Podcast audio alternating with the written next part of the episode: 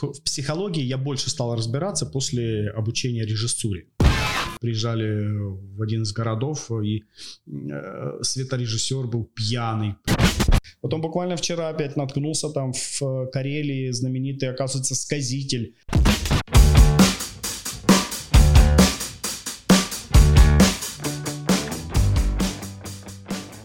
Это подкаст «Базар вокзала», я его ведущий Стас Студенецкий.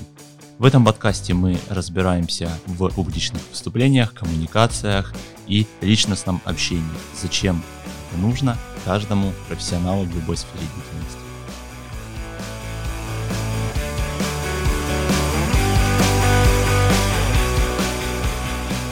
А, Добрый день, друзья. Это подкаст «Базар вокзал». Я ведущий Стас Студенецкий. Сегодня у нас в гостях человек, который занимается сторификацией, сторителлингом, выпустил замечательный спектакль «Бизнес я и жизнь моя», который не просто спектакль, а бизнес-тренинг-спектакль. Евгений Винников. Евгений, добрый день. Добрый день. Евгений, расскажите о себе вкратце. Может быть, я что-то упустил, может быть, что-то нужно дорассказать. О, все очень просто. У меня папа учитель истории, мама библиотекарь. Поэтому я родился и вырос э, в историях, воспитывался историями, а потом стал творить историями, а сейчас вот э, решаю различные профессиональные задачи и, конечно же, историями. Вот, и я, наверное, один из немногих людей э, на планете Земля, который работает по специальности, а точнее по трем своим специальностям. У меня педагогическое образование, психологическое и режиссерское. Поэтому я все это объединил и создал свой авторский образовательный э, театр, театр изменений, где мы создаем вот такие как раз образовательные э, постановки, где люди приходят, смотрят э, не только увлекательный сюжет, но а, в этот увлекательный сюжет мы вплетаем с ювелирной тонкостью тот или иной учебный материал по той или иной теме. Поэтому люди не только наслаждаются, но и получают, пополняют свой интеллектуальный багаж, заряжаются энергией и так далее. Ну и, конечно, в основе всех наших постановок, в основе наших всех лежит, лежат истории. Истории реальных людей, а, а, реальные события из а, прошедших временных а, событий тех или иных там людей, а, героев наших постановок. Мне уже сразу стало интересно, вы режиссерское закончили, а где, а как, а что? Это всегда интересно. Высшая школа сценических искусств Мгм. Константина Аркадьевича Райкина, Мгм. как раз в его мастерскую я и заканчивал. Это первый его набор был, именно режиссерской мастерской в своей школе. И вот э, мы были первыми его выпускниками. А сколько лет учились? А, Год-то получается. Год, да? Профессиональная переподготовка, да. Мгм. И как? И как ощущения вообще на уровне потока? А, Да, ощущения их э, не передать, ощущения нужно проживать. Мгм, мгм. Вот. А, Конечно же, это трансформация. Это Мгм. трансформация вообще понимания э, театрального искусства Мгм. и о том, как э, интегрировать э, в жизни. Вот я до этого же учился на психолога, Мгм. и это не в принижение, конечно, тем заведениям, в которых я обучался, но в психологии я больше стал разбираться после обучения режиссуре Нежели э, э, обучаясь э, на психологическом факультете. Мгм. Потому что разбирая персонажей, героев э, до такой степени, э, а Константин Аркадьевич делает большой акцент на разбор э, пьесы, материала, когда копаешься, ищешь причины, следствия, почему, мотивы, и ты вот ты учишься реально разбираться в людях, разбираться в поведении человека. Поэтому вот такой фундаментальный класс, как, пласт таких знаний, технологий, инструментария мы получили, учась в его школе. А потом еще на практике надо будет с людьми много работать, когда ставишь пьесы, спектакли и так далее. Сразу все это в работу, в работу, в работу, в работу. Интересно, на самом деле, у меня всегда была мечта пойти на режиссерское или на сценариста, на драматурга. Но как-то все, вот руки не доходили, не доходили, а так уже 30 лет уже как-то и думаешь, пойти, не пойти, пойти, не пойти уже это как вызов. никогда, такой никогда ж не поздно. Да никогда не поздно, но просто такой думаешь, так, пойти поработать или пойти поступить на драматурга. Интересный выбор. Сразу нужно вот ре- решить, нужно оно тебе насколько или нет. Или это просто такая вот хочуха? Я к любому образованию, человек образования, и я понимаю, что любое образование, особенно для взрослого человека, оно должно быть прикладным, ну, целенаправленным, осознанным. Ты должен понимать, зачем ты постигаешь эту науку или э, эти знания пополняешь, этими знаниями свой багаж. А потому что ну, свой спектакль Э, я создал еще без какого-то специализированного образования, и мы уже гастролировали по стране со своими спектаклями. Только тогда я наконец-то э, подобрал для себя программу, которая и по стоимости, и по качеству может мне подойти, и поступил э, обучаться туда. И вот как обучаясь, уже начинаешь применять то, что ты получаешь сразу же, своей же практической деятельности. Поэтому ну, для меня это точно э, было не поздно. И вот такое желание, мечта, она была с детства, быть человеком сцены, но жизнь как-то повернулась другим образом, что я стал э, учителем. Uh-huh, Как-то родители меня направили в лихие 90-е, сказали, ну куда, как, как, какая профессия творческая, ты посмотри, чем они живут. Иди лучше на учителя. Хлебушек. Учитель всегда пригодится. Пригодится, на хлебушек всегда заработает. Поэтому а много проработали? И кого учитель?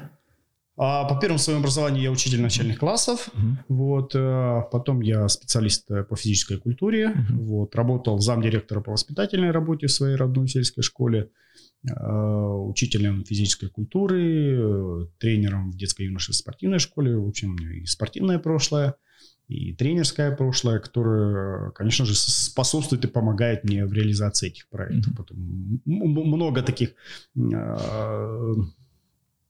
мысли, идеи, знаний из э, тренерской практики тоже помогают и в режиссерской, и в сценической деятельности. А долго проработали в школе?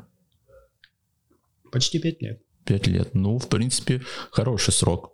Хороший срок. Меня на пять лет в школе не хватило. Мне это было полгода. Я такой, наверное, надо, надо отсюда уходить когда 5 лет это прям, ну, лично для меня, по ощущениям, это довольно весомый срок работать в школе. Одно дело 5 лет просто на какой-то работе, другое дело 5 лет в школе, когда вечно нервы, э, много этой бюрократии непонятной, много проблем, когда ты пытаешься детей обучать, тоже там куча стресса. То есть это круто, что 5 лет. А почему ушли? Как закончилась эта эпопея со школой? Почему? Да, наверное, бы и не уходил, потому что вот э, ты сейчас говоришь о том, что ну, хватило на полгода, там, ну, э, бюрократия, это, ну, вот те времена, это я закончил в 99 году, э, колледж э, и пошел сразу же работать в школу. Ну и параллельно заочно обучался уже э, на вышке. И в те годы вот ну не было такой бюрократии, как, которая сейчас. У меня отец до последнего года, три назад он ушел на пенсию. И вот э, у меня э, директор школы сейчас э, знакомый мой близкий. Э, много учителей знакомых, которые продолжают работать. Вот они сейчас воют и жалуются о, о том, что какая бюрократия, что детьми заниматься некогда. Документы, бумаги так далее. В то время как-то вот я не помню, чтобы у нас вот э, такого было. Было действительно интересно, интересно работать. Э, была школа, большая школа, люди, э, дети были, э, было много молодежи на селе. А вот потом, где-то вот в эти как раз в начале 2000-х, качество жизни начало в городах повышаться, и возможности начали появляться, а в сельской местности, наоборот, все начало все-таки э, приходить в упадок. То, что после советского периода осталось, и это по инерции еще 10, 10 лет где-то вот в 90-е э, текло, как-то все еще доживало свое, а потом раз резко начала э, вот такое упадническое состояние села, и поэтому все уже, и в школе дети разъезжаться, и родители, и мои сверстники, молодежь. Ну, то есть село начало пустеть. Я понял, что ну, ну, ну, ну вот дальше уже, даже работать не с кем было уже. То есть понимаешь, что вот э, даже творить не с кем было, обучать уже практически некого было. Нужно было куда-то двигаться дальше. Поэтому переехал в Ростов и уже здесь новый виток э, профессиональной деятельности. Ну вот, а в Ростове? Вот переехал в Ростов, как и все, наверное, кто приезжает э, куда-то на новое место, хватались за все, что можно mm-hmm. было. Работал я э, оператором э, машины алмазного сверления на стройках. Mm-hmm. Ну, потому что ребята знакомые, земляки, подтянули, так mm-hmm. сказать, mm-hmm. своя диаспора. А, вот. И какое-то время я работал там, начал себе как-то осваиваться, осматриваться. Понял, что есть такая профессия, как бизнес-тренер. А мне всегда хотелось ну, продолжать работать с, с людьми ходил на собеседование, не берут, нужен опыт. пошел, поступил на психологию, или там психологическое образование требовалось, вот я пошел на психолога. Mm-hmm. Вот, опять же, цели, целенаправленно получать. И Тоже перепрофиль, да, был? Переподготовка, mm-hmm. да. И потом уже, когда уже заканчивал, я вот получил предложение от компании «Магнит», mm-hmm. за что безумно признателен. Три с половиной года я в ней работал, и вот я как специалист по обучению взрослой аудитории, я именно а, стал э, именно в этой компании. Mm-hmm. Крутейшая управленческая школа, крутейшая школа HR-менеджмента, тренинг-менеджмента. Это здорово. И вот именно за эти годы я э, укрепился как специалист в области обучения взрослой аудитории, а там уже можно было двигаться куда-то дальше, что-то искать и пробовать свое. Вообще интересный переход. А, приехали в Ростов, и не попытались пойти в школу опять, а решили, ну, наверное, надо попробовать что-то новое, то есть интересно. Обычно люди переезжают, ну, вот у меня кто знакомый переезжал из области в Ростов или там из Ростова в Москву, вот такой переход, они пытаются апгрейднуться в своей профессии. А тут полный, полная смена, чтобы так, ну сейчас что-нибудь поделаем, посмотрим, как оно пойдет, и пока подумаем, что мы хотим mm-hmm. делать дальше. То есть интересно, это как-то вот нужно силу воли иметь, чтобы это, ну, закончим с этой профессией, все, книжечку закрыли, переходим искать что-нибудь новое. Ну, я бы, может быть, э, ну, скорее всего, да, это другая профессия, другая аудитория, но, по сути, тоже образование. Mm-hmm. есть, ну, это сфера да, образования. Если здесь э, были дети, то здесь взрослые дети. Если раньше занимался педагогикой, то сейчас стал заниматься андрогогикой. Mm-hmm. Ну, понятно, нужно было переквалифицироваться, но все равно общие какие-то принципы. Господи, да я сейчас провожу обучающие программы.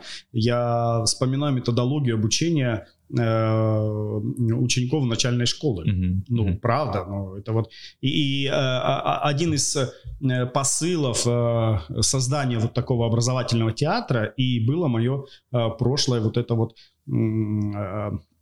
Э, Э, специализация учитель начальных классов. Mm-hmm. Если помню, в школе как нас обучали э, первым считать на палочках mm-hmm. яблочки. Да, яблочки вот помню. Да, да, да. Все же мы помним вот эти палочки, яблочки, гербарии и так далее. Нам Просто очень много использовался демонстративный материал, который облегчал нам участь понимания учебного материала как ученикам. И вот эти вот технологии, они по сути просто перекочевали сейчас в наш театр, и мы используем и декорации, и реквизит, и э, ролевые модели э, создания наших там постановок. Поэтому да, пришлось переквалифицироваться, но остался вот э, в, в нише образования. А как вообще получилось влететь в этот в театр? Ну, то есть как идея появилась? Сколько лет уже ему?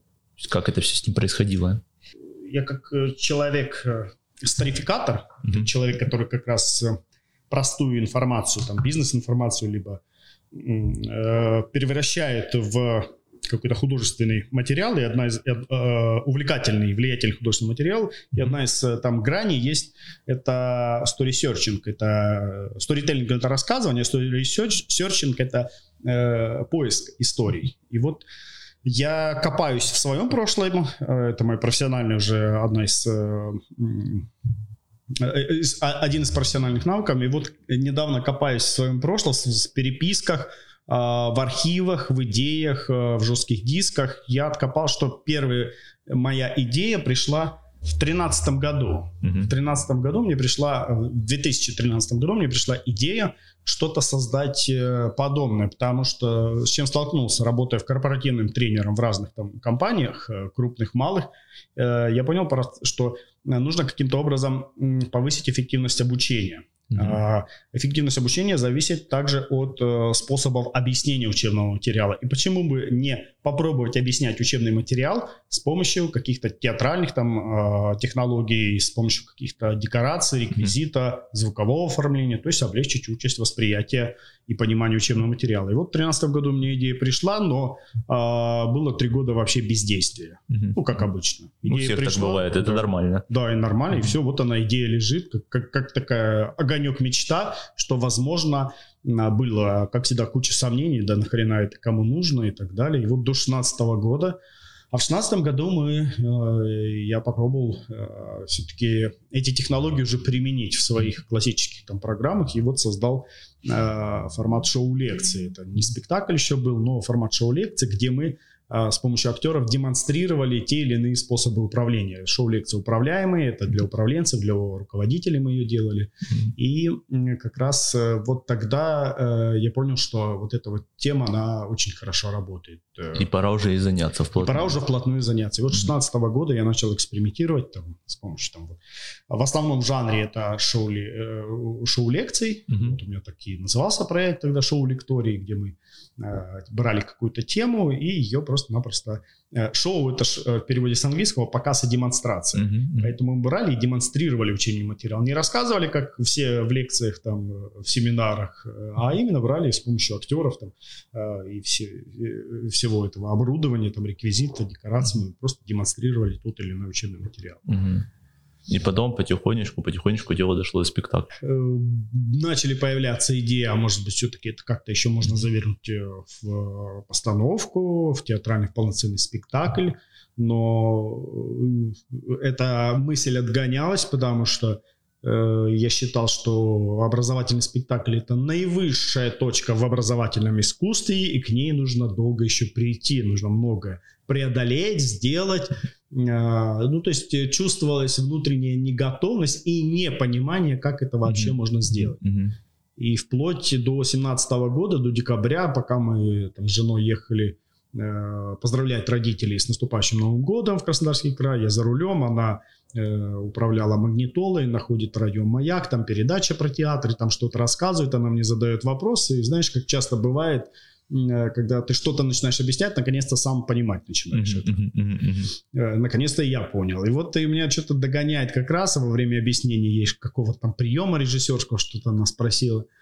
А, и у меня такой инсайт копа, и у меня складывает, начинает складываться пазл от а, того, как можно сделать свой первый образовательный спектакль.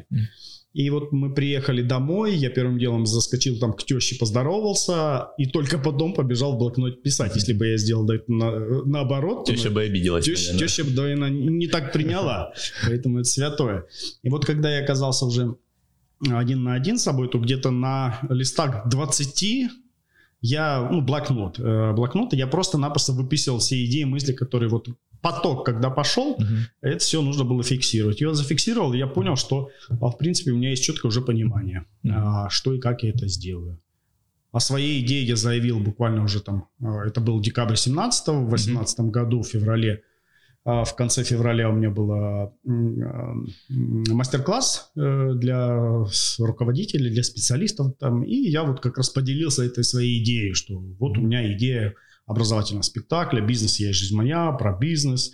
А, суть спектакля в том, что там э, предприниматель засыпает у себя в офисе, и вот во сне к нему приходит его бизнес в человеческом обличии, а бизнесу есть что сказать своему хозяину. И вот это вот признание в любви, э, высказывание друг другу недовольства, а, претензии, вот эти вот конфликтные. Ну, то есть это спектакль о взаимоотношениях человека со своим любимым делом, либо нелюбимым делом. Mm-hmm. И вот, вот, вот эта вот драматургия, она и строилась э, э, таким образом. И я говорю об этом людям, участники мастер-класса говорят, круто, здорово, идея классная, а когда будет? Я говорю, слушайте, ну блин. Я только это вчера написал. Как да, бы. тут идея то, как бы вот только пришла, не знаю, ну, наверное, где-то полгода минимум мне нужно. Mm-hmm. Вот. Они говорят, ну, ждем приглашения. И на следующий день буквально мне звонок, звонит э, Константин, один из участников мастер-класса, говорит, «Э, слушай, Евгений, у меня идея там пришла одна, вот, давай встретимся, ну, не телефонный разговор. Э, встречаемся в кафе, он говорит, слушай, ну вот, а давай твой вот этот спектакль, который вот ты вчера рассказывал, давай его покажем на нашем форуме, у нас будет форум для предпринимателей, большой такой, в Ростове, вот, давай его там покажем. Я говорю, слушай, прикольная идея, ну, неожиданно же, елки-палки, идея, мечта, вот она только появилась, а тут тебе уже какое-то предложение. Я говорю, а когда он будет? Он говорит, да, через две недели. Я говорю, да слушайте, ну...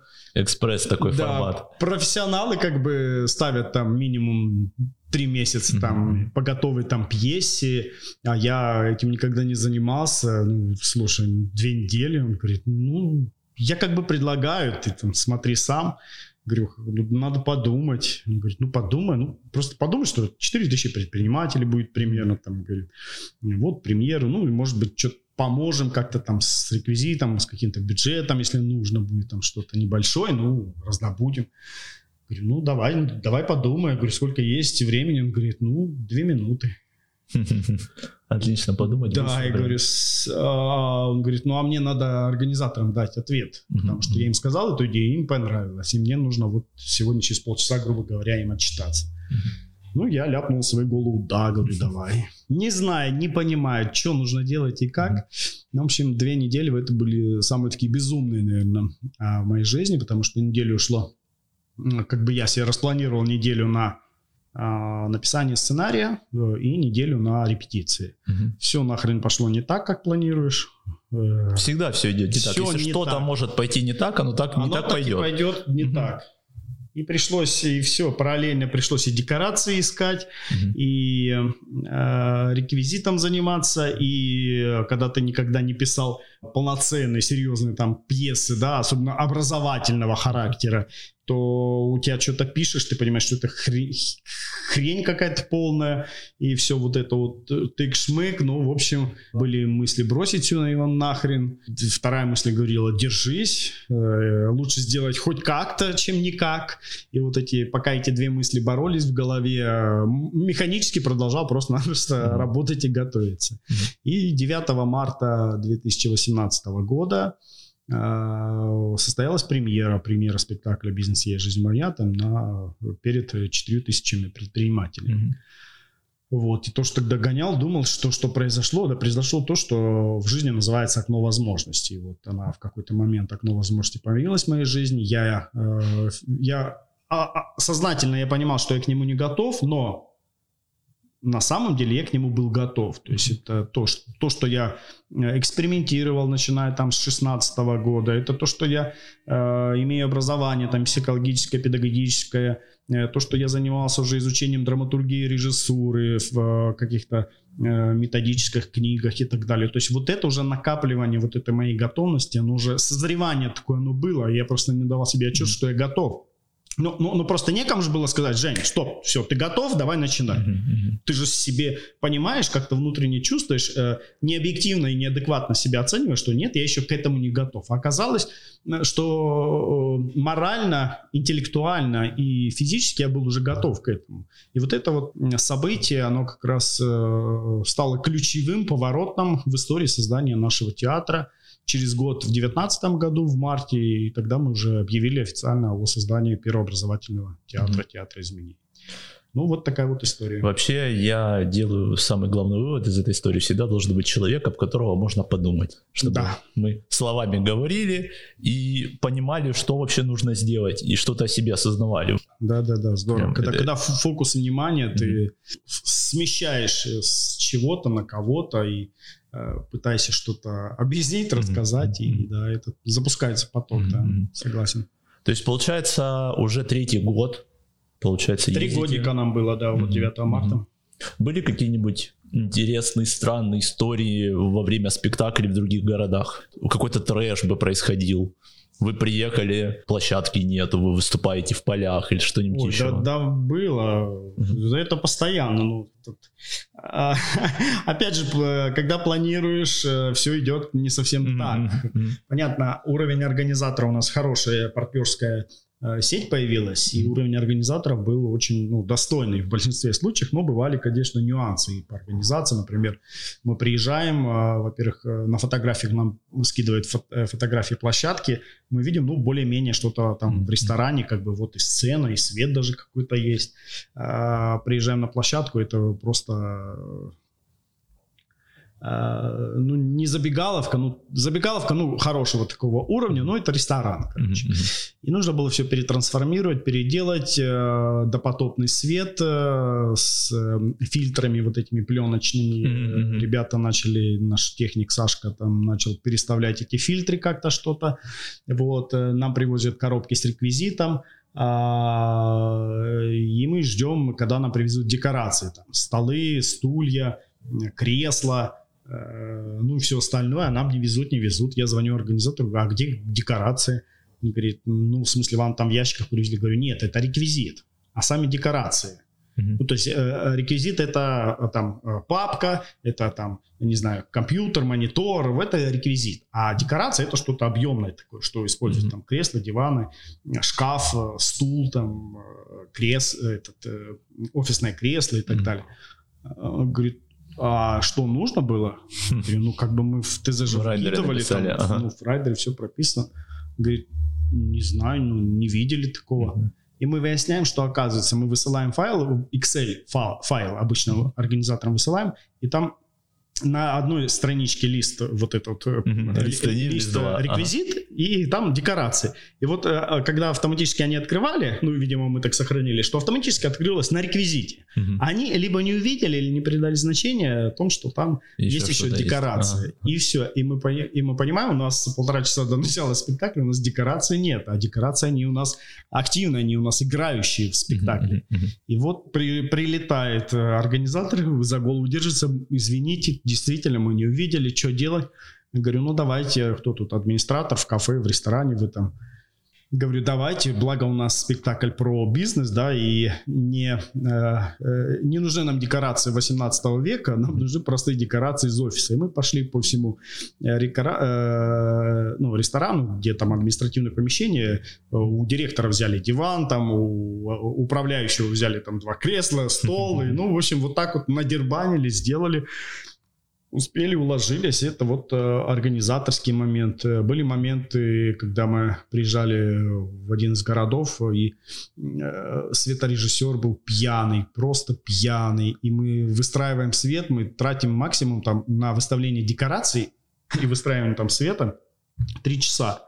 Рекорд у нас был за 40 минут, ну, то есть mm-hmm. от профессионализма. И вот тут пьяный вот этот цветорежиссер, и вот мы с ним пытались выстроить этот свет, ну, более-менее как-то благополучно. Опять же, спасибо Александру, нашему техническому режиссеру, который его тыкал во время спектакля через рацию, в общем, держал в тонусе пьяный световик это какая-то вот классическая российская действительность, по-моему, приезжаешь в какой-нибудь ДК с региональным КВНом или еще с чем-нибудь, и там постоянно пьяный звуковик либо световик. Вот кто-то из них должен быть подвыпивший, вот обязательно. Это вот по минимуму.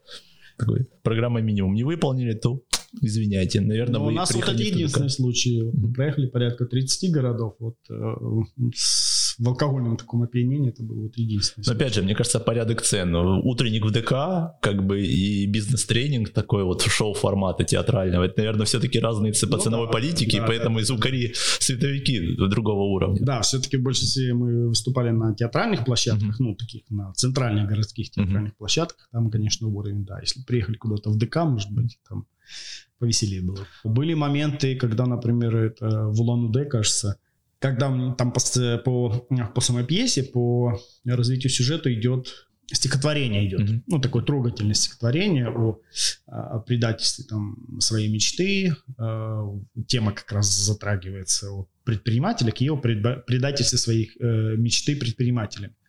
И когда э, там и там тишина просто воцаряется тишина, и ты слышишь все, что происходит. Большой зал, 300 там человек, там, ну ты все слышишь, когда вот эта тишина гробовая, и ты слышишь, э, и так полумрак же, и все равно первые ряды как-то отсвечиваются. На первых рядах всегда сидят же те, кто поз- может позволить себе билет за, на первый ряд, ну, mm-hmm. самые дорогие. И я вижу, сидит мужик, э, бурят, э, ну, азиатской внешности, э, сидит и всхлипывает и плачет. Mm-hmm. Вот у него слезы, и он не может сдержаться от этого. Mm-hmm. А это трогательные там моменты есть, люди реально там и плачут, и смеются, и происходит трансформация. Вот он сидит, схлипывает. И я вот эту вижу, эту картину, я забываю дальше слова. Mm-hmm. Ну, то есть стихотворение mm-hmm. просто забываю. И вот эта вот пауза, ну, э, не знаю, как, что произошло, может быть, это как-то органично с точки зрения там зрителей, но пришлось заново начать стихотворение, разогнаться, вот не смотреть на этого мужика. Mm-hmm. Ну, то есть это был одни из первых там спектаклей, это было неожиданно. Понятно, что когда мы это играли там 10-15 спектакле, мы уже понимаем, чувствуем аудиторию, что сейчас будет происходить, какие примерно реакции будут. Уже не реагируем. Уже, уже, уже, уже, да, ты понимаешь, что уже вот ты работаешь там с четвертой стеной, а в тот момент именно вот было. Поэтому таких нюансов сбивало, много прям. было, да. И как э, из Армении мы летели, мы опоздали, нас очень хорошо встретили в Армении организаторы, ну, гостеприимство кавказское, mm-hmm. и, и мы уже понимаем, что мы опаздываем на самолет, уже же за час там до регистрации, mm-hmm. мы не можем заранее зарегистрироваться, тоже не успели, прошляпили, потому что у нас интернет, а в Армении нужно было симку какую-то брать, что-то. И факт в том, что остается час до вылета уже, а мы еще стоим в пробке из Еревана mm-hmm. на выезде на аэропорт. А, и водитель, а, организаторы, они же, водитель берет телефон и что-то на армянском там начинает что-то кому-то звонить там. И, а я вижу, ну, до вылета вот уже, мы подлетаем к аэропорту, до вылета 15 минут. Ну, то есть мы еще не зарегистрированы, это. Нас организаторы хватают, подводят к стойке регистрации, нас отдельно обслуживают, там, mm-hmm. это, заводят туда, и мы заходим в самолет, и 5 минут закрывается, и мы идем на взлетную полосу. Ну, вот это красота, да. Хороший есть, организатор. Да, в Армении, оказывается, можно позвонить по телефону, и договориться о том, что регистрацию нужно отдельно для наших гостей сделать. В общем, э, масса, конечно, таких э, нюансов интересных и смешных, и трогательных. А какая вообще команда, сколько человек? Нас три человека. Mm-hmm. По этому спектаклю ездил mm-hmm. три человека. Сейчас новый спектакль вот создали. Сейчас у нас там раз, два, три, четыре актера и два. Новый это который команды. деньги я жизнь деньги, моя. я жизнь моя. Uh-huh, да. uh-huh. То что с Петруненко, правильно? Да, с Алексеем uh-huh, Петруненко. Uh-huh. А его долго делали? Ну, начали мы с ним с июня, uh-huh. а премьера у нас э, прошла в конце октября. Uh-huh, uh-huh. Ну, у нас и э, ритм такой был. Непонятно же было еще с пандемией, что будет. И мы его как-то не, не было спешили, у нас. Да? да. Мы примерно спланировали, что, может быть, к концу сентября сделать премьеру, но понимали, еще закрыты были. Вот э, что-то начали только мероприятия какие-то. А, летом же приоткрыли занавес, uh-huh. а, а на курорты поездили и опять прикрыли. И опять прикрыли, и поэтому мы вот как-то у нас э, текущей не было mm-hmm. такой какой-то гонки. Ну, с одной стороны, это хорошо, потому что проработали очень хорошо.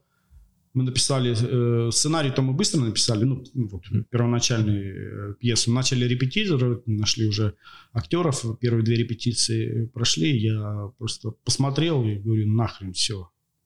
Это не то. Это не то, что должно быть. И переделали. Все полностью переделали. Ну, процентов 80 переделали. Mm-hmm. Переписали просто не знаю, для меня это очень тяжкая работа всегда, когда пишешь какие-то рассказы или сценарий или что-то еще, когда ты понимаешь, что так, весь первый драфт идет к черту, и тебе надо переписать практически все, меня это всегда ножом по сердцу. Да. Вот ты это понимаешь, и у тебя это прям самое больное. Ладно, там второй, третий драфт переписать, уже не так страшно, а вот первый, это прям самое больное всегда, прям сам, самое обидное, самое неприятное. Все это дело переписывать. Поэтому, конечно, взять и переписать весь спектакль, прям вот так вот, это Сильное решение. Сильное было решение, mm-hmm. с, эмоциональное. Mm-hmm. Леша не понимал, говорит, ну почему? Mm-hmm. Я пытался ему объяснить, почему. А, хотелось уйти от вот этой вот банальности. И благодаря этому решению, благодаря тому, что Леша э, понял, поддержал, э, получился тот спектакль, который, блин, ну, это э, лучше из того, что мы их не так много и производим, там, по одному спектаклю, допустим, в год, mm-hmm. только не позволяет там производственная, там, финансовая и техническая какая-то база у нас и стабильности с вот этими ситуациями. Но это, наверное, лучше, потому что все-таки опыт сказывается. Опыт каждой постановки, он привносит какие-то э, методологии, технологии. Это же, мы же эту методологию создания обучающих спектаклей, мы же с нуля ее создавали. Ее же нигде не было. Нельзя было купить книжку, как создать обучающий спектакль. Нет, это все писалось по ходу, придумывалось, экспериментировалось, э, бралась драматургия, начиная от киносериалов, заканчивая театральными, там, кино, и э, объединялось, э, брались дидактика, педагогика, андрогогика, все это как-то интегрировалось, смешивалось, разбавлялось, э, накладывалось, и что-то получалось. А сейчас все говорят, зачем кому-то педагогика? Ты сидишь и думаешь, блин, а педагогику есть всегда куда применить, если правильно знать. Поэтому, да, да. Поэтому это все дело пригодится.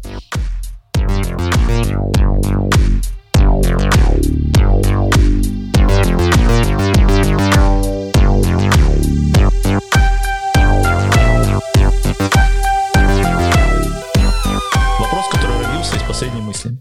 Почему еще не написали книгу про создание бизнес-спектаклей? Ну, несколько же причин бывает, почему, чего-то еще нет, какого-то продукта. Книга это э, процесс э, э, усердности и усидчивости. А я лентяй. Ну, по своей натуре. А я еще обычно свою лень прикрываю тем, что я говорю, муза не посетила, музык не пришел, нет вдохновения. Ну, как, как мы, да? Поэтому все лентяи идут на сцену На, всегда. на сцену, да, и потому что там есть вот... И еще, если я что-то не могу объяснить, я еще как творческий человек, как режиссер могу сказать, я режиссер, я так вижу. И все. Вот, а, ну, то есть э, э, писать, писанина, я вообще писать не люблю. Я с детства писать не люблю. Для меня это была жесть. Я вот письма родственникам, там, кому-то знакомым, там, писал на открытках. Брал поздравительную открытку, и мне вот этого нужно было, вот этого достаточно Мгм. было. Привет, как дела? Поздравляю с 8 марта. Э, хочу на день рождения фотоаппарат. Все, Мгм. это все мои письма были.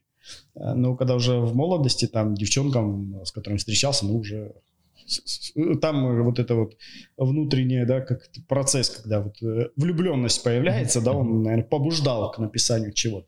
Поэтому э, не то, что мне сложно, мне э, ну, все, все, таки это усидчивость. Я не такой, как усидчивый, но я пишу. Я пишу, у меня есть э, какие-то книги, методички там по телефонным продажам, потом по «Бизнес я и жизнь моя» такая методичка была, основные тезисы спектакля. Э, ну, понятно, что сценарий пьесы – это что же написание, это даже посложнее, нежели там книга определенная.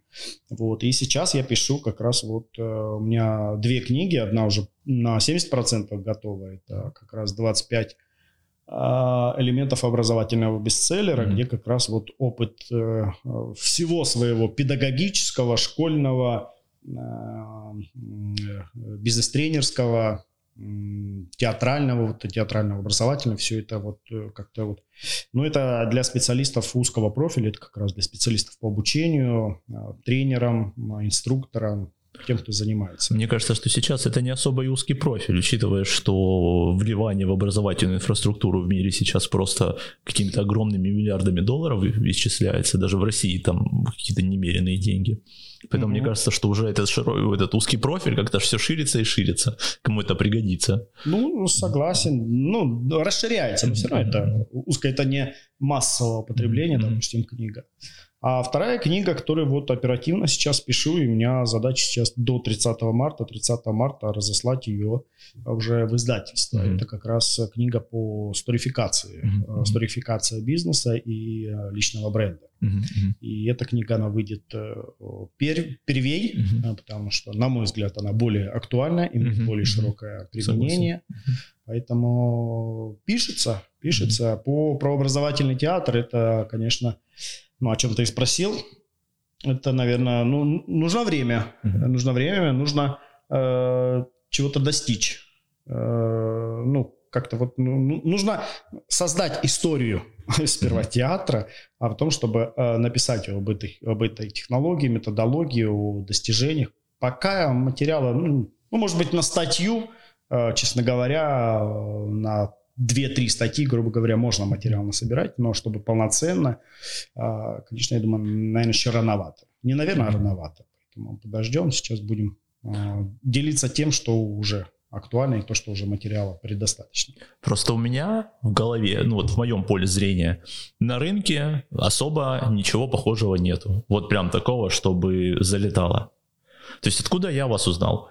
Это было не так, что я у кого-то увидел из знакомых в Инстаграме. То есть мне прилетело прямо из Уфы, прилетело от знакомых, что вот у нас приезжает мужчина, проводит спектакль, всем зашло. Вот я такой думаю, блин, а интересно, а потом, ага, Ростов, интересно, вот, а почему не знал? И вот так вот оно пошло-поехало.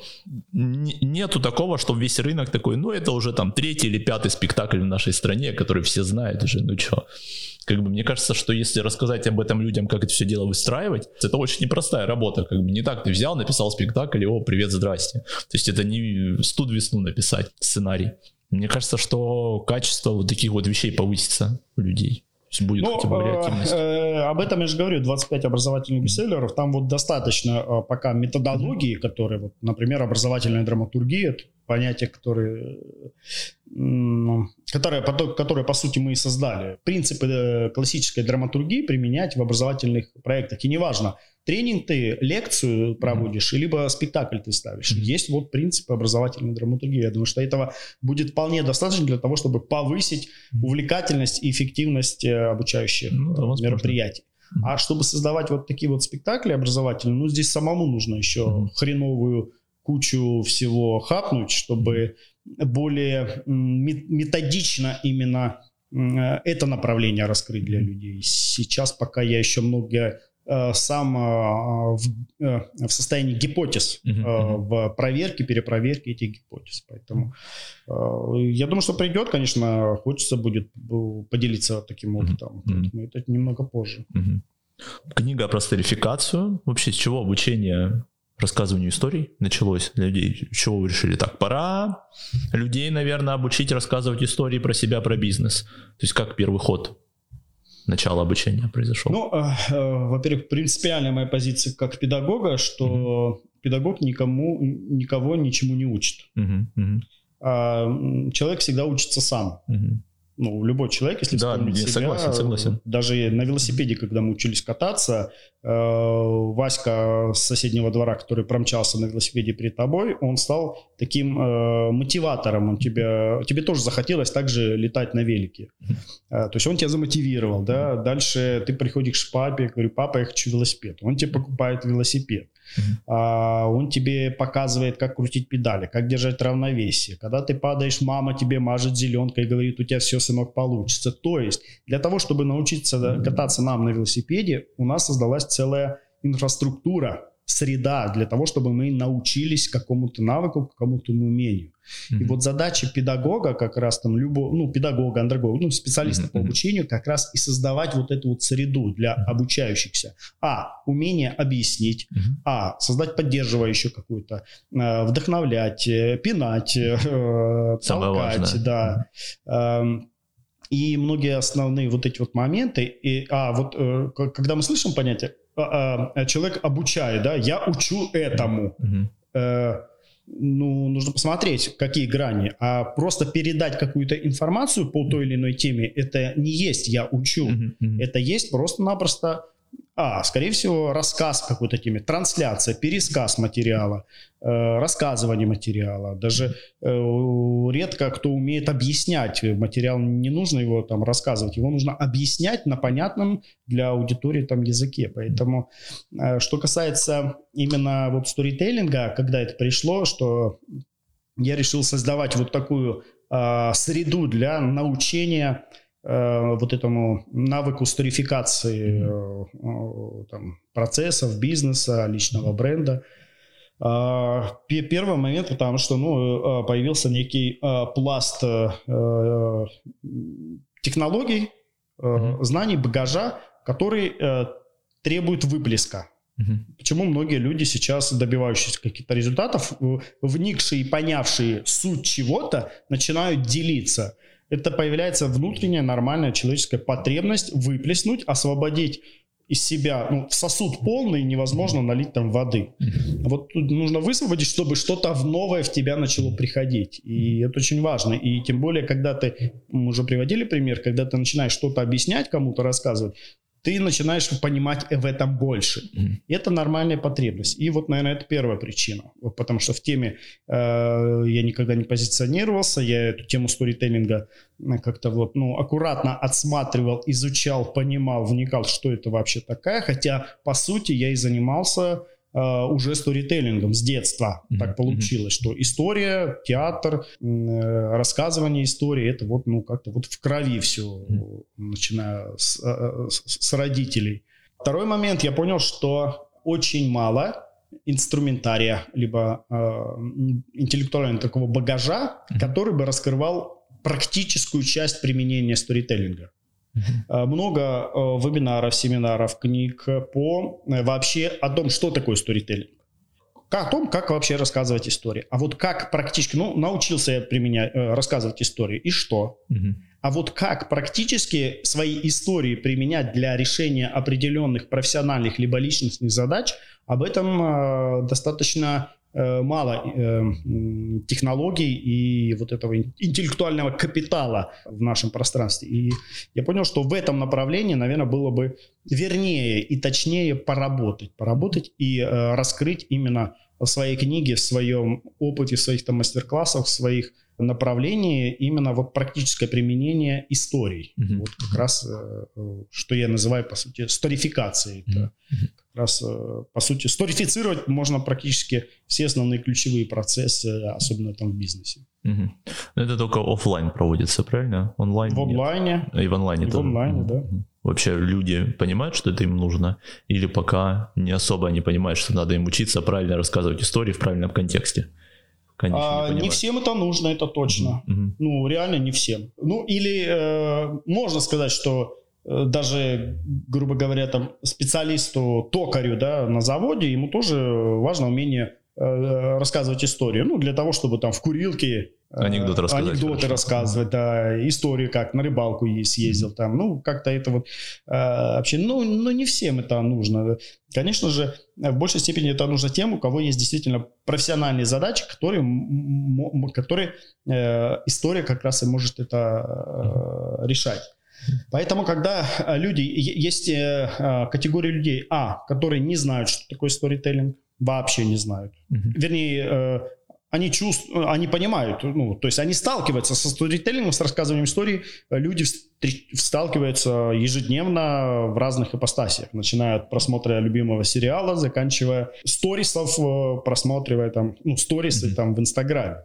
Это тоже э, своего рода там история. И есть категория, которая не знает, что это, ну, сторителлинг, что это целое, по сути, направление и э, наука. Второе, вторая категория людей – это знающие, что есть сторителлинг, и это что-то там прикольное, либо не прикольное. Ну, слышали, знают, что сторителлинг – это, по сути, ну, что-то с историями связано, что-то это. И эти люди как раз более-менее им, э, их цепляет то, что немножко погрузиться, разобраться, ну, а что с этим, этим делать. Есть третья категория, которые знают и используют осознанно уже сторителлинг две вот эти вот крайние э, категории людей, это как раз вот та аудитория, с которыми по сути, мне и приходится работать. Mm-hmm. И интересно работать. Я помогаю расширить э, кругозор практического применения этих историй. Потому что чаще всего, вот, ну что такое сторителлинг? Это рассказывание истории. Но единицы, наверное, из моего, допустим, уже близкого там окружения знают, что есть еще э, story searching. Это поиск, э, поиск историй. Э, ну, на, например, одна из западная компания, когда проанализировала Э, работу своих менеджеров, угу. они увидели, что 6 менеджеров лучше всего продают. Что они сделали? Они пришли к этим менеджерам, пригласили этих менеджеров и спросили, а расскажите историю, как вы проводите ваши переговоры и встречи, именно те, э, в результате которых закрываются договора. И вот э, эти менеджеры рассказывают, а другие вот эти story-серчеры, они фиксировали эти истории. Uh-huh. И получилась такая сторитека э, вот этих вот кейсов, историй, Э, где можно прочитать с интересом и извлечь модели поведения из этой истории для своей профессиональной деятельности другим менеджерам. И таким образом они э, вот эти истории э, дали возможность знакомиться уже другим менеджерам, которые брали эти модели и уже использовали. Вот. Есть еще направление Story слушание – это как раз когда мы создаем платформы для того, чтобы можно было слушать истории. Mm-hmm. Слушать истории, извлекать оттуда какие-то жизненные, поучительные, вдохновляющие инсайты, морали и э, тоже использовать там на практике. И есть еще storymaking. Storymaking – это как раз когда мы на глазах у всех делаем, творим историю. Вот буквально сегодня с утра с женой обсуждали вот этот момент, она мне историю рассказала, оказывается, Икея в декабре этого месяца, э, про прошлого mm-hmm. года, э, в конце, она проводила конкурс для детей рисунков, э, они же в Икее продают игрушки мягкие. Uh-huh, uh-huh. И вот они проводили как раз конкурс дизайна новых игрушек. То есть сказали детям, нарисуйте игрушки, которые вы бы хотели Э, чтобы они продавались у нас в Икее. И все это они освещали на глазах у всех. Все это открыто, прозрачно. 60 тысяч заявок пришло. И там мальчик с Ленинграда, что ли, с Ленинградской области там победил. Его там э, кота рыба какая-то, там что-то стало.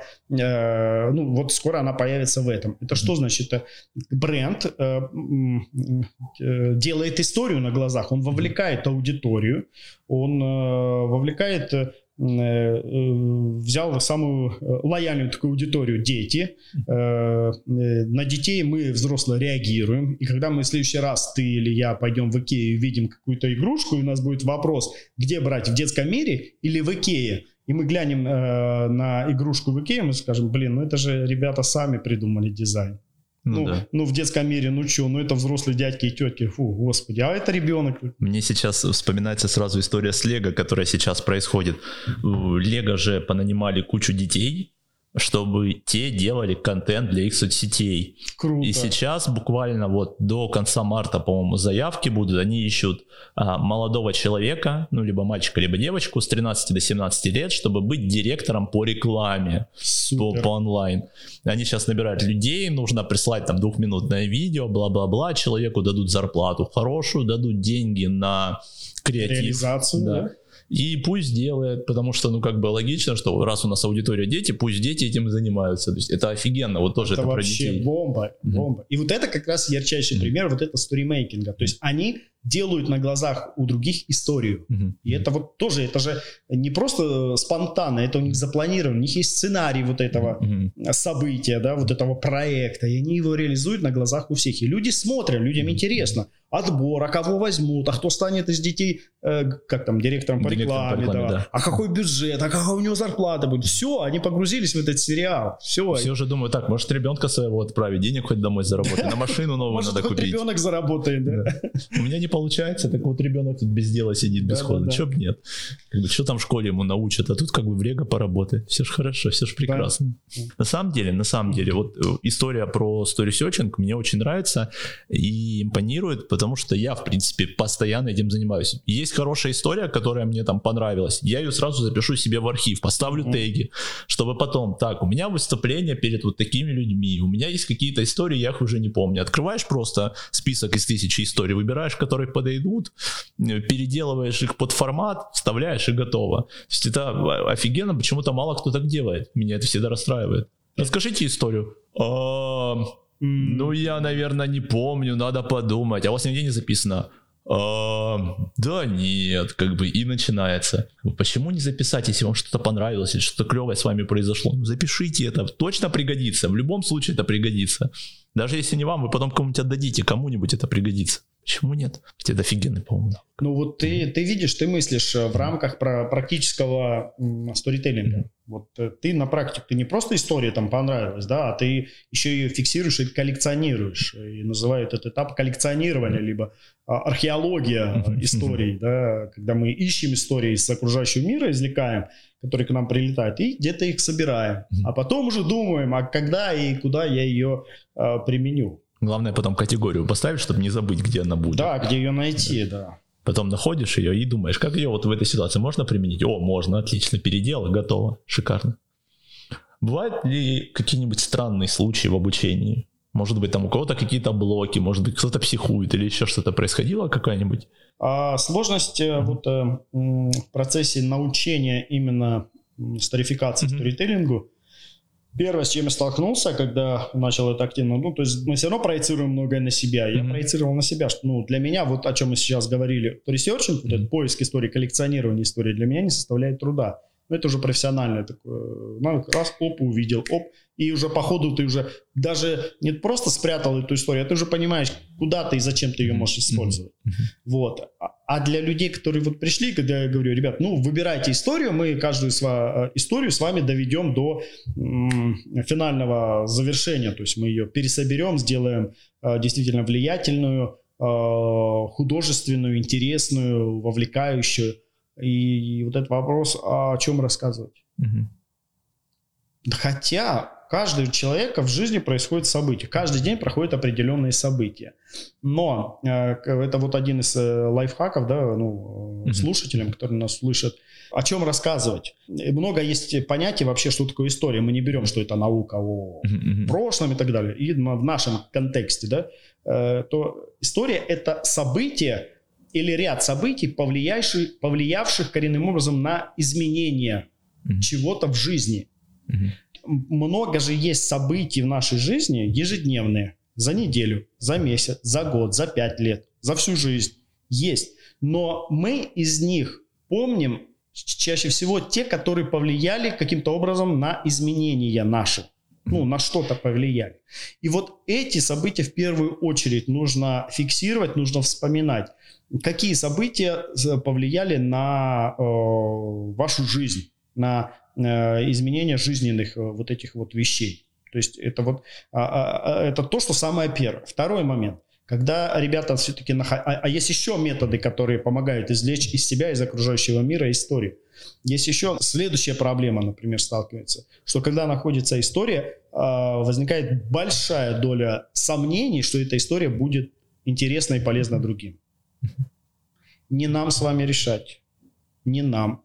Аудитория, слушатели скажут, было полезно или нет. Мы очень субъективно ее оцениваем.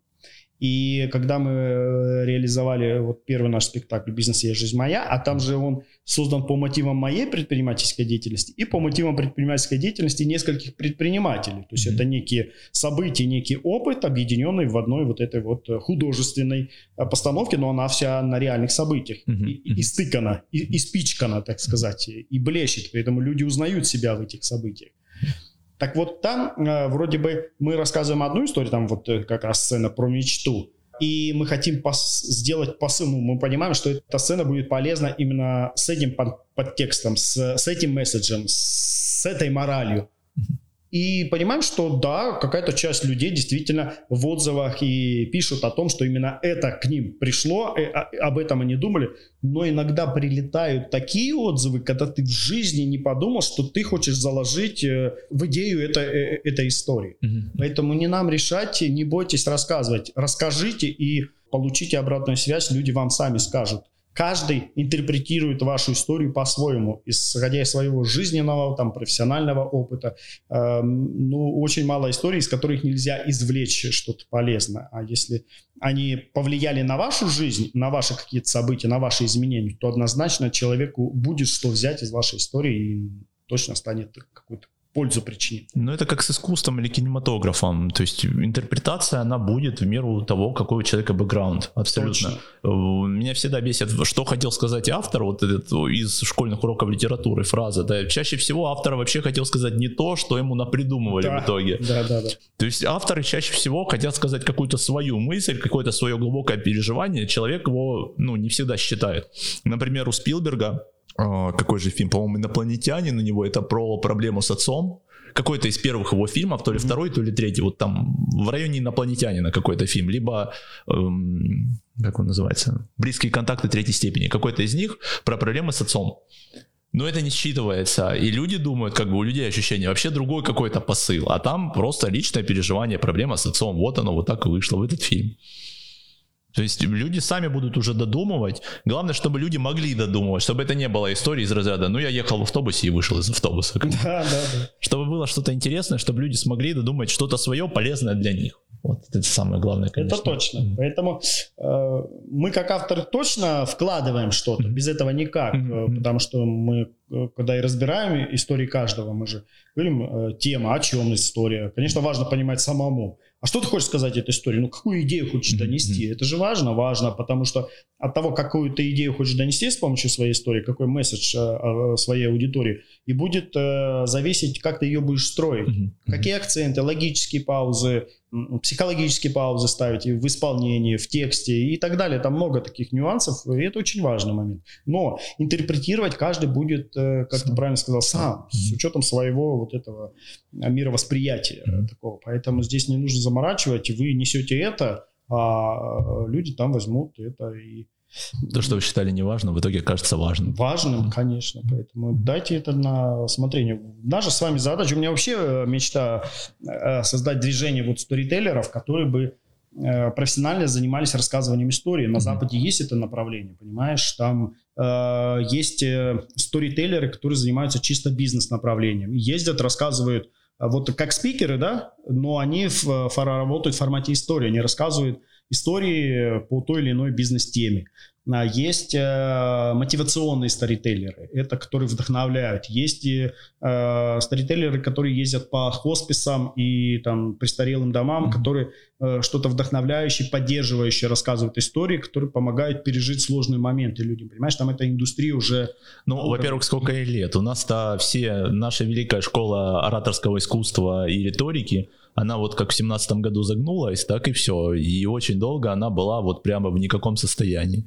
Потому что партии ж не нужны хорошие говорящие ребята. Ну кому они нужны? А в Америке же не было ничего такого. Не было никакой партии. И все эти публичные выступления, они росли, росли, росли. Появлялись какие-то ветки. Да, сторителлинг стал отдельной дисциплиной. Еще куча дисциплин да. внезапно появилась. Спичрайтинг стал отдельной дисциплиной. Хотя как бы это было вроде как часть риторики. Потом это ораторское искусство. Теперь это, это не риторика. Теперь история, этот, спичрайтинг это вообще отдельное направление. Спичрайтинг другое направление. Да, другое направление. Я хочу, чтобы через Завтра. год, через год, через два у нас появились а, действительно ребята сторителлеры, которые ездили бы со своими сторителлинг концертами, реально. И ну на разные темы.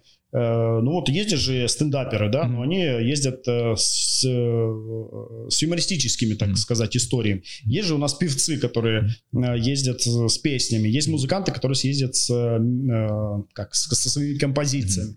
А почему бы не ездить профессиональным рассказчикам с историями? И мало того, как только вот, ну, вот более-менее э, заинтересовался именно понятием сторителлинг, вот э, как он, эм, если кратко, то сторителлинг это современный способ э, передачи интеллектуального, эмоционального и духовного опыта. Вот. Mm-hmm. Поэтому, когда я познакомился, что такое сторителлинг и его история, она действительно небольшая, она там с 90-х, насколько mm-hmm. я понимаю, там вообще появилась в мире.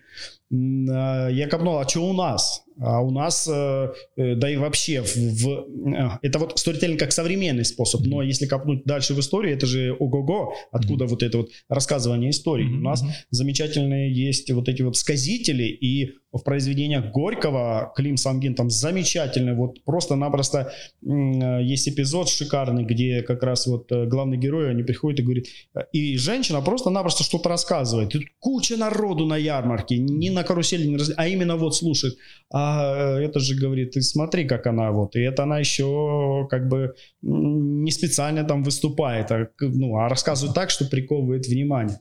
Потом буквально вчера опять наткнулся там в Карелии знаменитый, оказывается, сказитель, Э, жил, который вот этот э, сказка о Садко, Садко, mm-hmm. знаменитая сказка наша, да, и это же былина, mm-hmm. и вот он эти былины, там какой-то э, наш путешественник, князь, увидел, когда он рассказывает сказитель, mm-hmm. он пригласил в Петербург, устроил ему чуть ли не гастроли, где собирались князья, которые его вознаграждали очень здорово, а он им вот эти вот былины, русские былины, благодаря ему многие вот эти былины русские, они остались, дожили до наших лет, поэтому это вот как профессия профессия, по сути, она ну, есть, э, была, и я очень сильно верю, что она и будет, и э, дай бог здравствовать будет. Для меня, наверное, вот кто яркий представитель российского и советского сторителлинга.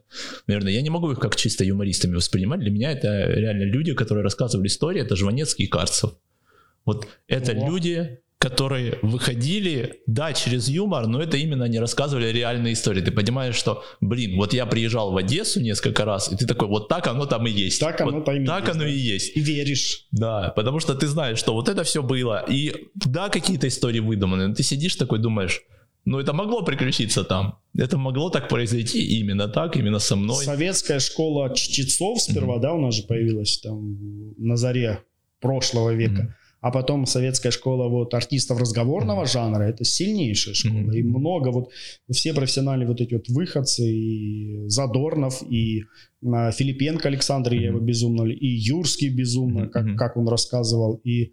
А, господи, Ой, ну Райкин ну, опять же. Райкин, Константин да. Аркадьевич, это просто потрясающий сторителлер, когда, mm-hmm. посмотрите на ютубе, а, вечер с Достоевским спектакль. Ну и отец его тоже, он прекрасный рассказчик. Прикара, прик, ну, ну все, ну mm-hmm. советская школа вообще актерство, вот там актер, он мог и рассказывать хорошо, mm-hmm. и, и играть. Mm-hmm. А это разные, кстати, профессии. Да, да, да, согласен. Рассказать mm-hmm. и сыграть роли, потому что сторителлер, он всегда рассказывает, что было тогда, и там, uh-huh. а актер всегда играет в состоянии здесь и сейчас. Uh-huh. Вот, поэтому это разные эти, но тем не менее э, мастерски владели наши советские вот э, артисты и технологии рассказывания и технологии актерской игры. Uh-huh. Uh-huh.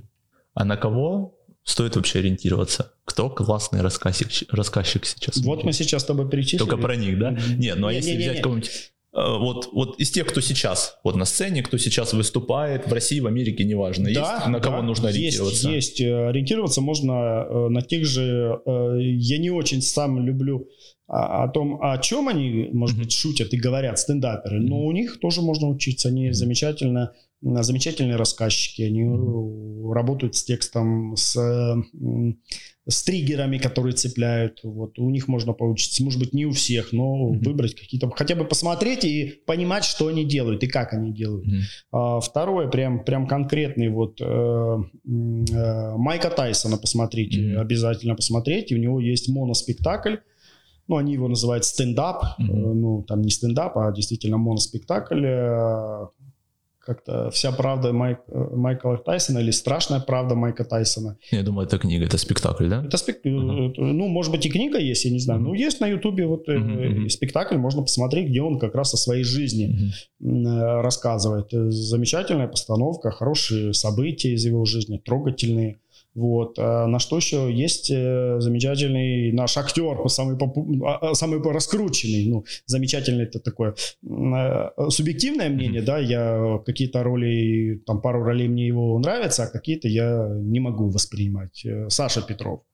Но у него есть замечательный перформанс, это где там и кино, и театр, объединены, но он там в жанре как раз сторителлера, рассказа рассказывает, ну это с... Э, а, «Родиться заново». Uh-huh. Или, а, «Заново родиться», вот, постановка, он раньше ее прям прогастролировал с ней, ну сейчас он закрыт проект, но на ютубе можно посмотреть. Uh-huh. Там посмотреть, то есть смотреть э, все вокруг, э, где кто как рассказывать, и вот то, что мы сейчас перечислили, наверное, основные моменты. Это я всегда рекомендую этих э, персонажей, этих э, артистов для того, чтобы не просто копировать, а просто посмотреть и взять то, что органично может быть вашим.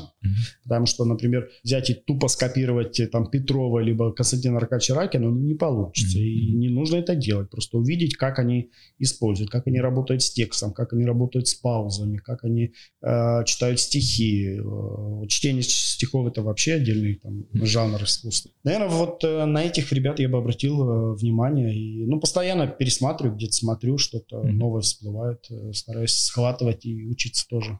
Ну вот если про стендап-комиков говорить, наверное, прекрасно, длинные прекрасные истории у Тайтуса.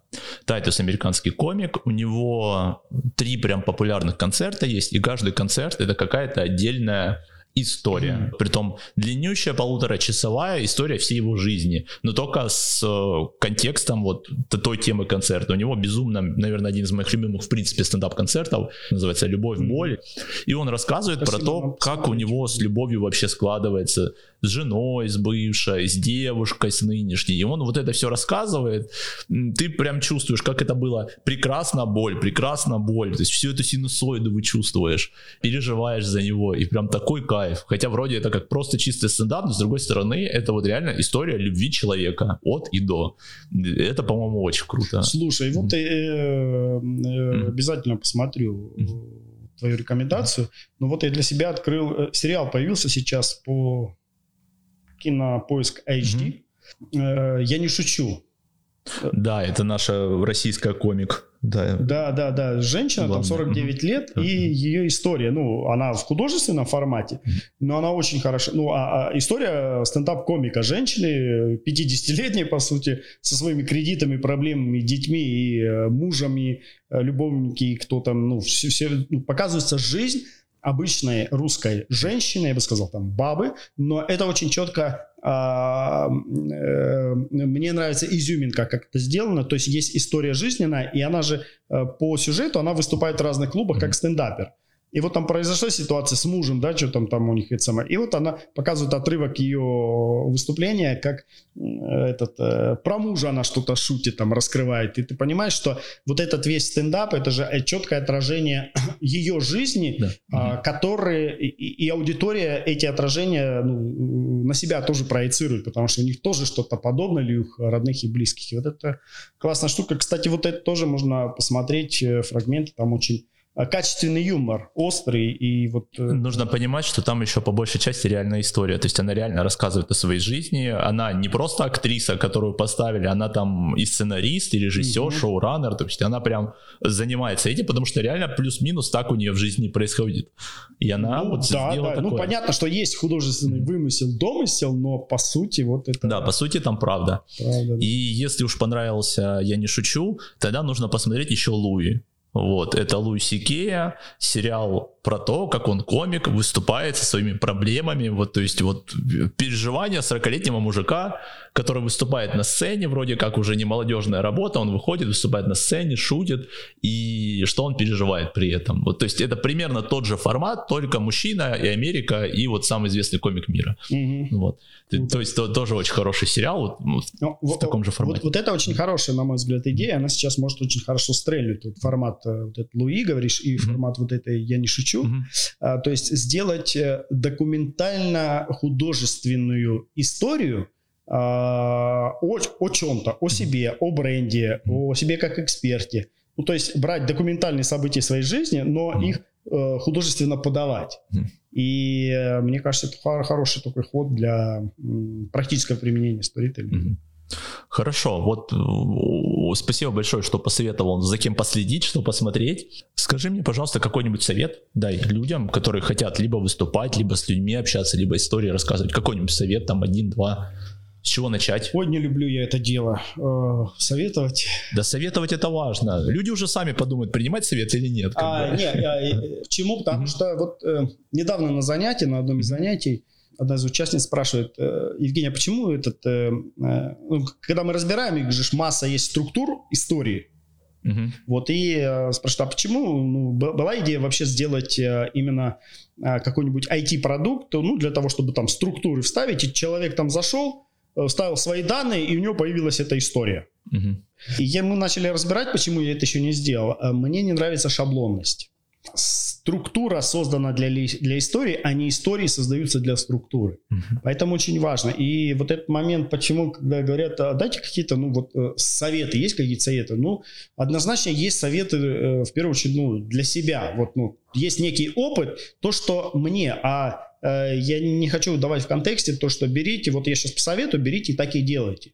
Я могу сейчас просто поделиться вот своим там опытом, э, на что обратить, наверное, внимание для того, чтобы в этой теме, в теме публичных выступлений, в теме там ораторства, в теме сторителлинга и так далее, ну, в сценическом публичном вот искусстве а как-то можно было что-то сориентировать. Ну, если мы говорим, допустим, о, о сторификации, в сторителлинге, то я для себя вот выделил четыре основные роли, да, это первый вот коллекционер, о котором мы говорили, археолог, это постоянная практика поиска извлечения истории с жизни. Их много, их событий много. Мы сейчас запускаем аудиосериал э, «Бизнес я и жизнь моя» о предпринимателях, реальные предприниматели, но их будем в жанре аудиоспектаклей выдавать. Вот, и мы понимаем, что здесь, в отличие вымышленного сериала, мы не сможем исписаться. Там есть проблема, да, если вымышленный сериал. Там авторы могут исписаться и уже писать не могут. А здесь мы понимаем, что нет, история не происходит каждый день. У меня сразу вспоминается подкаст «Заварили». Подкаст «Заварили бизнес». У них как раз первые два сезона, но это не в формате спектакля сделано, а именно в формате э, сидит парень, и он у девушки спрашивает, как у нее идет бизнес. А девушка открыла кофейню. Mm-hmm. И вот э, два года именно был такой формат. Сейчас третий год уже это просто интервью с предпринимателями, но первые два года было, ну вот я открыла точку, у меня вот тут все полетело, а теперь открыла здесь точку, теперь здесь все полетело. Это офигенный формат, притом даже не важно, какая подача, спектакль, это, mm-hmm. это офигенно, это интересно очень всегда. Там, вот я слушал, вот это «Заварили бизнес», да, за два года они выпустили выпусков, наверное, 30, но это все равно, блин, интересно, потому что это реальная жизнь, реальные проблемы людей, с которыми ты, по сути дела, тоже сталкиваешься. То не про бюрократию рассказывают, ты такой думаешь, блин, а мне вот сейчас бухгалтерию закрывать. Вот это все заниматься. Они какие-то советы тебе такой, такой, о, я могу это себе сейчас переложить на работу. Это ж круто очень. Когда это будет в формате спектакля, мне кажется, это еще лучше зайдет, потому что это как-то уже отточено, уже более ну, интересно. Ну, мы закручено. посмотрим, как mm-hmm. это зайдет, про протестируем. Первый мы уже протестировали момент, то есть а дальше уже готовую продукцию будем mm-hmm. тестировать. И, э, ну, то есть э, я к чему это, к чему мы это все с тобой вели? К тому, что важно уметь вот собирать, коллекционировать эти идеи и а, важно их где-то держать. Mm-hmm. Второе направление – это как раз э, сценаторство, это быть сценатором, mm-hmm. это умение работать с текстом. Mm-hmm.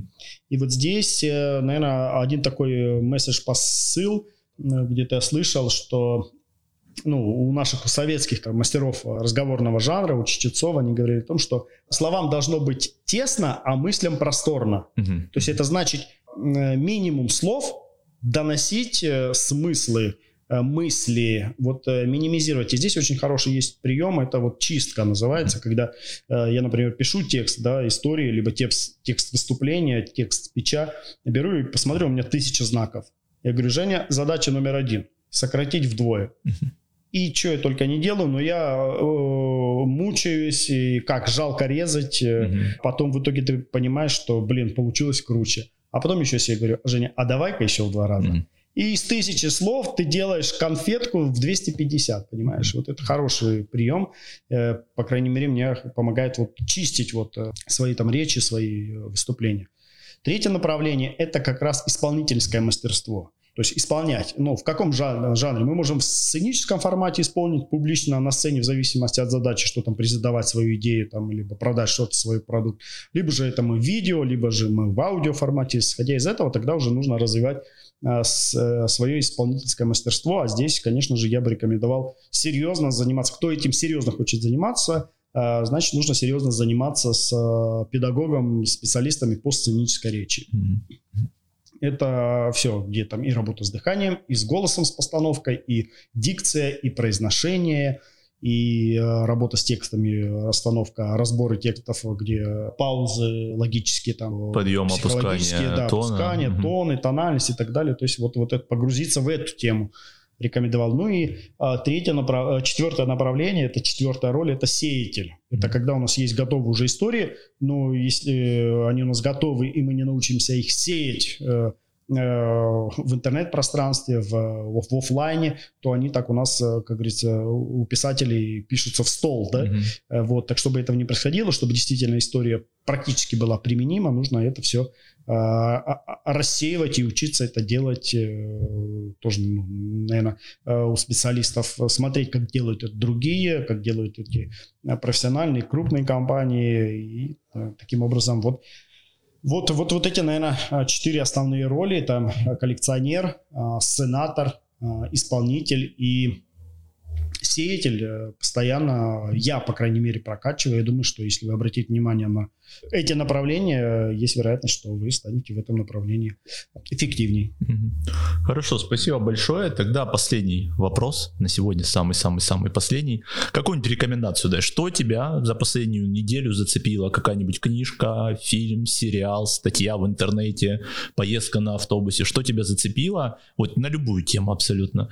Э, поделись, может быть, людям тоже это зайдет. Ну, наверное, два момента зацепило. Это вот этот сериал «Я не шучу», о котором мы говорили. Мне понравился формат, конечно, идея очень хорошая. Это вот объединение э, документалки и художественного э, вымысла, домысла. Это можно очень хорошо использовать сейчас. Э, мне кажется, это один из трендов может появиться в плане вот контент-маркетинга. Второе, что мне зацепило, распиаренный очень хорошо сериал «Угрюм река». Вот. И когда мы начали с женой смотреть, мы сразу же э, на Ютубе посмотрели на выходных э, старую версию, советскую еще версию, там 58-го, кажется, года. Вот, для того, чтобы это можно было сравнить. Э, и вот... И захотелось почитать книгу еще, понимаешь, автора. Mm-hmm. Потому что интерпретация разная. Mm-hmm. Современная интерпретация этой, этого произведения – с э, советской интерпретацией. Хочется еще интерпретацию самого автора, как он все в книге. вот это, наверное, практическая э, внутренняя такая э, смена парадигме в личном, в личной, в повышении личной эффективности. Угу. Именно вот в течение, наверное, последней недели так скачок произошел по личной эффективности. Это как раз фокусировка на конкретных двух плюс одна еще задача, не больше, она приносит все-таки больше результатов, нежели ты расфокусируешься. То есть э, вот эта технология, она сейчас начинает приносить плоды.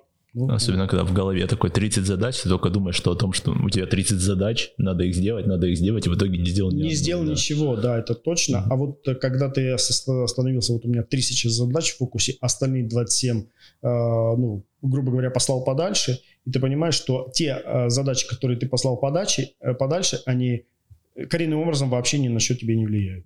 Никто не умрет. Никто, ничего не, происходит а, негативного в этом плане. Поэтому. Тут я согласен. Писал я как-то об этом а, в книге, что, ребят, как бы если вы не сделаете какую-то задачу, скорее всего, никто не умрет, если вы не работаете на ядерной станции. Как бы, скорее всего, все будет окей у вас. Поэтому не переживайте, выкидывайте все задачи, а потом по мере поступления добавляйте одну, две, одну, две, а там как пойдет. Там уже смотрите, выводите вы там три задачи, хорошо, делайте три. Остается много времени, добавьте тогда еще одну, но не надо сразу 40. Значит, начинается непонятно что. Да. Спасибо большое, Евгений, что Спасибо, был сегодня. Спасибо, Напоминаю, да. что у нас сегодня был в гостях сторификатор, человек, автор спектакля «Бизнес я и жизнь моя» и также тренер по... А, это я уже сказал. Это я уже сказал, Евгений Винников. Поэтому спасибо большое, что слушали нас. Подписывайтесь на наш подкаст, подписывайтесь на Евгения, ссылки я оставлю в описании. Ставьте нам звездочки на iTunes и пишите обязательно комментарий, чтобы развивать наш подкаст в топ подкастинга. Все, всем большое всем спасибо. Спасибо, пока-пока. Пока-пока.